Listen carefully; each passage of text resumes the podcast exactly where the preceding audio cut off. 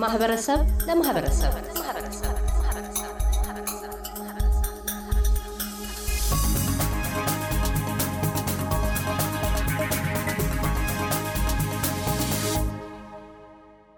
ብፁዕ አቡነ ሙሴ በኢትዮጵያ ኦርቶዶክስ ተዋሕዶ ቤተ ክርስቲያን የምዕራብ አውስትሬልያ ሊቀ ጳጳስና የቅዱስ ሲኖዶስ አባል ዕለተ ስቅለትና ባለ ትንሣኤን አስመልክተው ለእምነቱ ተከታዮች መንፈሳዊ መልእክታቸውን ያስተላልፋሉ። መልካም ምኞታቸውንም ይገልጣሉ። በስመ አብ ወወልድ ወመንፈስ ቅዱስ አሐዱ አምላክ አሜን።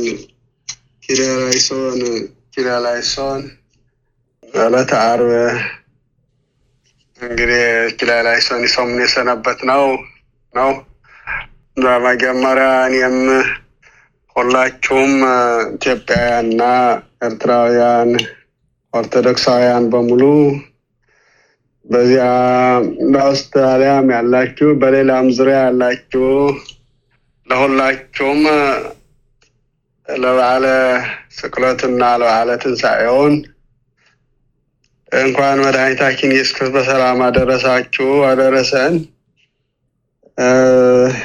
እግዚአብሔር አምላካችን ወሰበን ዘጸሩ ንህነ ለእግዚአብሔር ተሳሃለነ በሞተ ወልዱ ቅዱስ ጳውሎስ በሮሜ ምዕራፍ አምስት ላይ ቁጥር አስር እኛ እግዚአብሔር ጠላቶቹ ስንሆን በልጁ ሞት በኢየሱስ ክርስቶስ ይቅር አለን አዳንን ብሏል። እንግዲህ ሰውና እግዚአብሔር የሚያጣላ ሌላ አንድም ነገር የለም። በኃጢአት ምክንያት በበደል ምክንያት ተጣልተው ስለነበረ እና እዛው ላይም ሮሚዮ አሁን ሮሜ ላይ አምስት ላይ ሙሉ ሙሉ ብናነበውም አስራ ቁጥር አስራ ሁለት ላይም በአንድ ሰው በደል ምክንያት ኃጢአት ወደ ዓለም ገባ፣ በኃጢአት ምክንያት ደግሞ ሞትን መጣ። የስጋ ሞት ማለት ነው፣ የነፍስም ሞትም ጭምር ነው። ሁለቱም መጀመሪያ ሰው እንዲሞተ አልነበረም። አዳምና ሔዋን ሲፈጥራቸው እግዚአብሔር አምላክ በገነት አንድ ሺህ ዓመት ተቀምጠው በተሀድሶ ነው። ተሀድሶ ዕፀ ሕይወት በልተው ወደ መንግስተ ሰማይ መግባት ነው የነበረ የሰው ልጅ የመጀመሪያ እግዚአብሔር እቅዱ። ነገር ግን በበደል ምክንያት ሞት የስጋ ሞት መጣ። ስጋ ሞት ታዲያ በበደል ምክንያት ብዙ ሁሉም ደጋግ ሰዎች ሁሉ በስጋቸው የስጋ ሞት አጋጠማቸው። በሲኦልም ከጌታችን ኢየሱስ ክርስቶስ ስቅለት በፊት ሁሉም በሲኦል ነበረ የሚኖሩት ከአዳም ጀምረው እስከ ክርስቶስ ልደት ያለው አምስት ሺህ አምስት መቶ ዘመን ነው። ይህንን ዘመን እንግዲህ በዚህ ውስጥ የሞቱት ሁሉ ደጋጎችም ሁሉ በሲኦል ነው የቆዩት።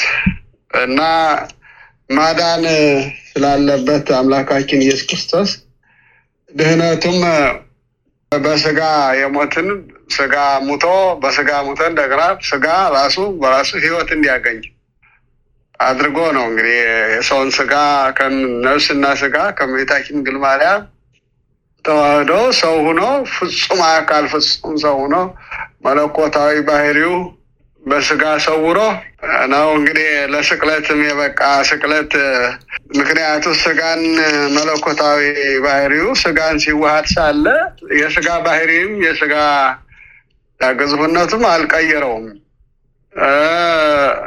አምላክነትንም ስጋ በመዋሃዱ አልተቀየረም። ወይ ተወለጠ ባህሪ መለኮቱ በከዊነ ሰው በመሆኑ ባህሪ መለኮቱም አልተቀየረም። እንደገናም ስጋ ደግሞ አልቀየረውም።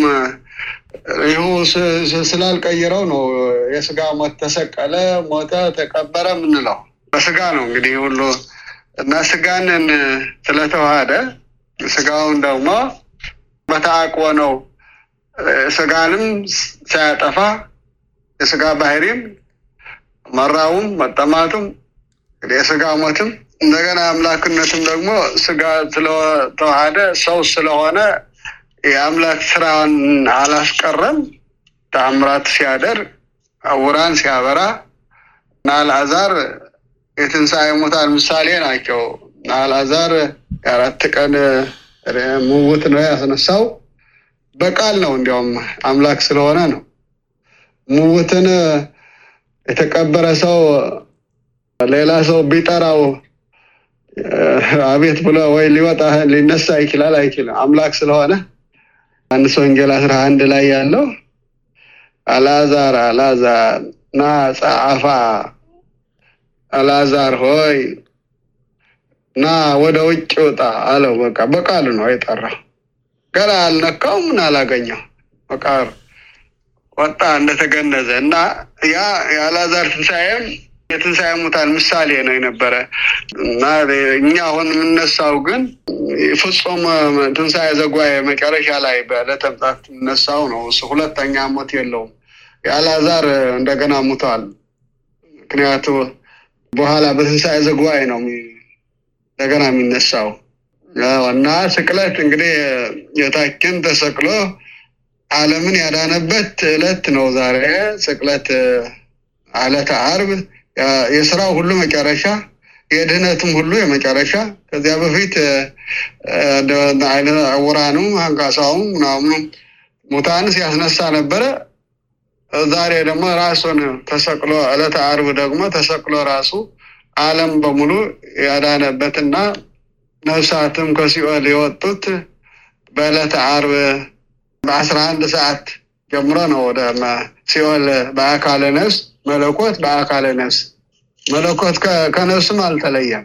ነፍስና ስጋ ነው ሞተ የምንለው ነፍስና ስጋ ነው የተለያዩ እና መለኮት በአካለ ነፍስ ወደ ሲኦል ወርዷል።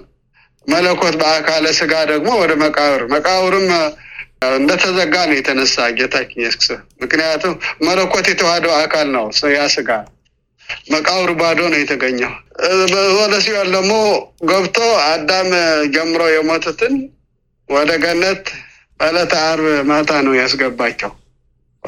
ለጎም ነፃነት አወጀላቸው ተመለስ አገቡ እና አሁን የምናከብረው እንዲያውም የትንሣኤ ሙታን የምናከብረው ትንሣኤ ሙታን በመኖሩ የሞትን የስጋ ሞትን እንድንረሳ አድርጎናል። በእውነቱ ሞት አሁን የስጋ ሞት ሰው ሲሞት ብቻ ነው የምናስታውሰው እንጂ ሌላ ጊዜ ብዙ ሞት ከኛ ጋር አለ፣ ግን አናስታውሰው እና ምንድነው ትንሣኤ ሙታን ስላለ ያ ስላለ እንድንረሳ አድርጎናል። እና በዓሉ ትልቅ በዓል የመጨረሻ ድህነት የሰው ልጆች የዳንበት ሁላችንም የዳንበት ነው እና በተስፋ የምንጠብቀው ነው። እንኳን አደረሳችሁ እላለሁ። ያርካችሁ ዛሬ